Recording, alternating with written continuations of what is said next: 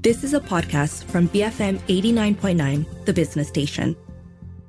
8:35 a.m. You're listening to the morning run. It is uh, 8.35 a.m. As I said, I'm Shazana Mokhtar with Wong Shao Ning and Chong Jen Sun. 8.35 and 20 seconds, actually.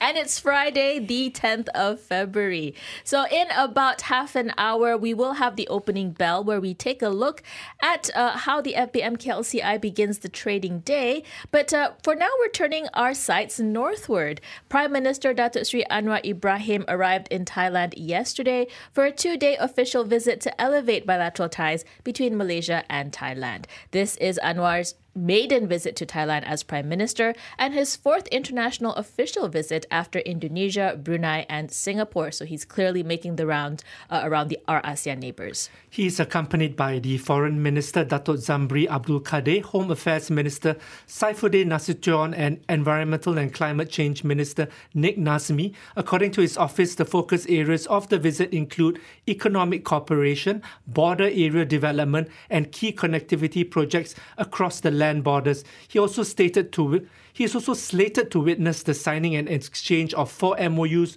to explore potential cooperation in the fields of energy and digital economy. Now, from an economic perspective, Thailand is Malaysia's seventh largest, largest trading partner, excuse me, globally, and the third largest among ASEAN countries, with total trade amounting to 122 billion ringgit as of last year.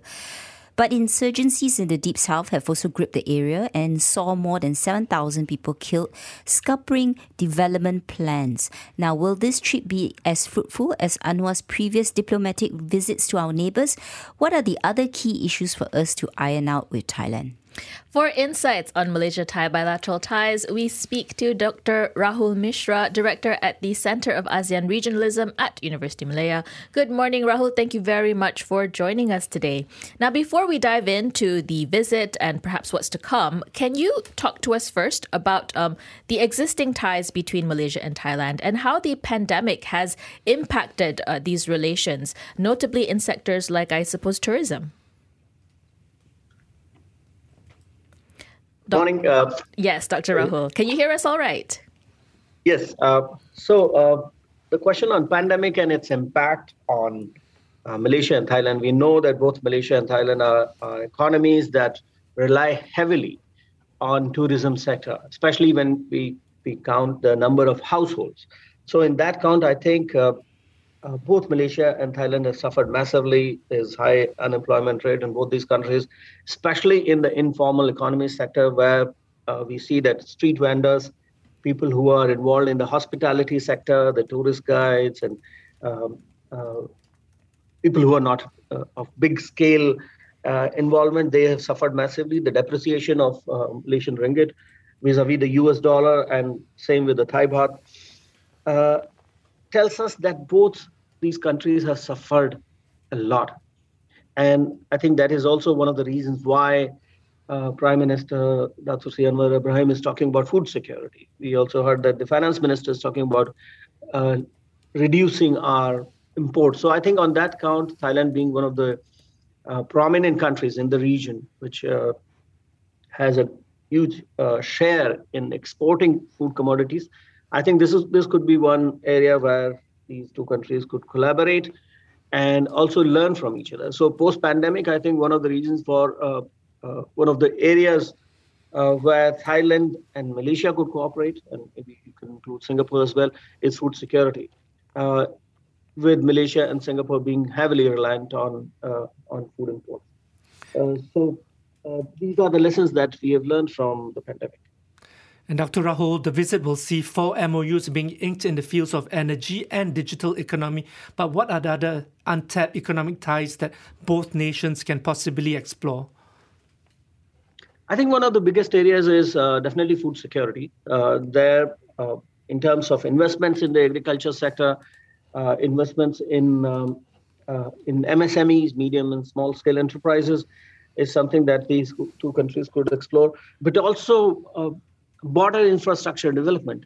We know that this is the age of infrastructure connectivity and development with countries like China and the US, India and Japan, Korea, everybody investing on infrastructure connectivity, especially cross-border uh, intra-regional connectivity issues. So I think on that count, uh, Malaysia and Thailand have really a lot to do together.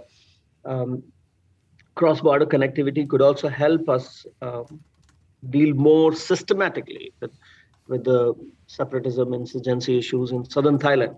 So uh, I would count infrastructure, but also defense sector. I mean, Malaysia's total defense expenditure has never never crossed, except 1981, never crossed 1.5 uh, percent of the GDP, which is less than Brunei, and uh, Singapore is really far ahead with eight, around eight percent of their GDP.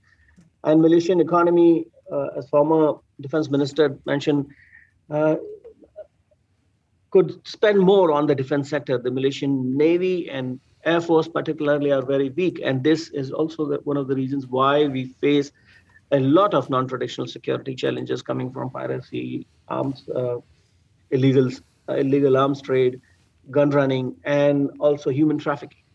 So, um, and not to mention the South China Sea dispute, where we feel that other countries are somewhat more prepared in dealing with those challenges. So, I think defense sector could be one.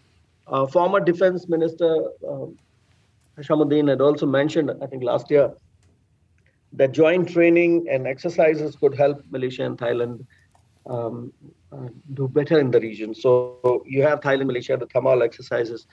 Uh, maybe the Malacca uh, patrols could be uh, elevated to a quadrilateral level, giving Thailand an opportunity to also participate these are areas where we could work together because uh, security of a country is also partly uh, dependent on how secure your neighborhood is. And uh, both Thailand and Malaysia facing challenges from uh, the maritime sector is um, is a big concern for both of them. So uh, both traditional and non-traditional security front, Malaysia and Thailand could do a lot on the defense sector. Okay, Dr. Dr. Rahul, there are expectations that Dato Sri Anwar's visit would revive a decade-long peace negotiations in southern Thailand. Uh, though this may, of course, be a long-drawn process, but can you briefly outline to us what are the complexities involved and how achievable is this at this juncture? Well, my understanding is that any separatist insurgency movement uh, is not easy to resolve. It will take years and years together to resolve a conflict. But what is really heartening is that Dato Sri Anwar Ibrahim is interested. He's he understands the conflict. Uh, he understands the complexities involved, and that uh, he's taken initiative to go and talk to both the sides. That is the the, uh, the insurgent groups as well as the government is a very good sign. The complexities involve a number of things. And first of all, I think is the perception difference. For the Thailand government, it's a law and order situation. It's a it's a problem that is uh, that directly impinges on their national security. But for these insurgents, it, it is also about their history. So the Patani Empire, how there is a widespread understanding. The common perception in southern Thailand is that they are, especially the Muslim community, is that they they are not a part of Thailand, uh, the modern nation state. And it was only two centuries ago that they were uh, uh, they came under the Thai control. Now, how do we reconcile historical problems with modern nation state system and modern diplomatic uh, relations is something uh, that is very, very difficult to, to resolve. So I think um, in dealing with these complexities, I think uh, the best way would be to create a more synchronized mechanism of looking at people, the people along borderlands as uh, as people who have greater flexibility. They could move around. They could they have better maneuvering space in terms of living their daily lives, and also in some ways transcending the question of territoriality, transcending the question of who these uh, people are in terms of their holding their passport.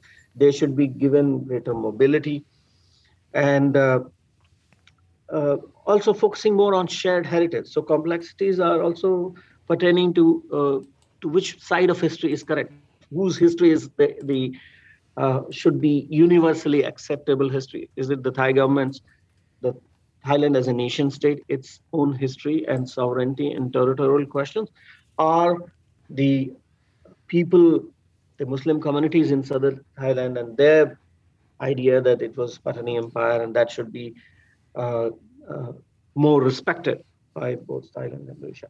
Uh, but these questions are also uh, enmeshed in problems of security. Like just since 2004, we've seen that more than 20,000 uh, episodes of conflict and mm. violence have, have taken place. So, who's going to uh, take responsibility for that is also a question that begs an answer. And of course, Thailand's concerns are also uh, genuine. Mm. So are common people. So the problems of relative deprivation, for example, and that's where I believe uh, Dato Sri Anwar could do more, is deal with the problems of relative deprivation that people of southern Thailand have. So building common border areas or infrastructure, giving them more access to higher education and uh, and uh, basic amenities, also food security, is something that could play a role in bridging the gap maybe making these people more secure and make them feel that they are part of the mainstream. Okay, thank you very much, Dr. Rahul. That was Dr. Rahul Mishra, director at the Center of ASEAN Regionalism at University Malaya, giving us uh, his take on what some of the outcomes from the uh, visit of Datuk Sri Anwar Ibrahim to Thailand could be, highlighting some of the key areas where we could see greater uh, bilateral cooperation, such as food security, he mentioned, and also in uh, defense matters. Yeah, Thailand has always been known as the Detroit of the East they have a thriving. I have never heard that before. It's oh, true. Really? I've really? been there. Rayong. The Detroit of the East. It's the Rayong Industrial uh, Center. You have Toyota there, Chrysler there. Uh, Ford does a lot of its uh, pickup trucks. Okay, okay. Be, all right, because of that. Because Detroit's not exactly a thriving economic center at the moment. yeah, so it's possibly something that Malaysia can possibly learn from and hopefully can make a comeback given the certain policies in the past had probably starved Malaysia of the investments that they needed to really grow the automotive industry here. I think what's interesting is also uh, Dr. Dr. Rahul's comments on defense, right? We share so many common borders, be it South China Sea or the Straits of Malacca, whether we could do more joint efforts there. Uh, why hasn't this been considered? Or is it uh, maybe that, that's up for discussion when uh, Dato Sri Anwar is there? Well, here's an interesting nugget uh, on Thailand. They actually did very well in the Economist Intelligence Unit's Democracy Index recently, and we're going to be discussing more on the state of global democracy right after this break. It's 8:48 a.m. Stay tuned to BFM 89.9. You have been listening to a podcast from BFM 89.9, the business station. For more stories of the same kind, download the BFM app.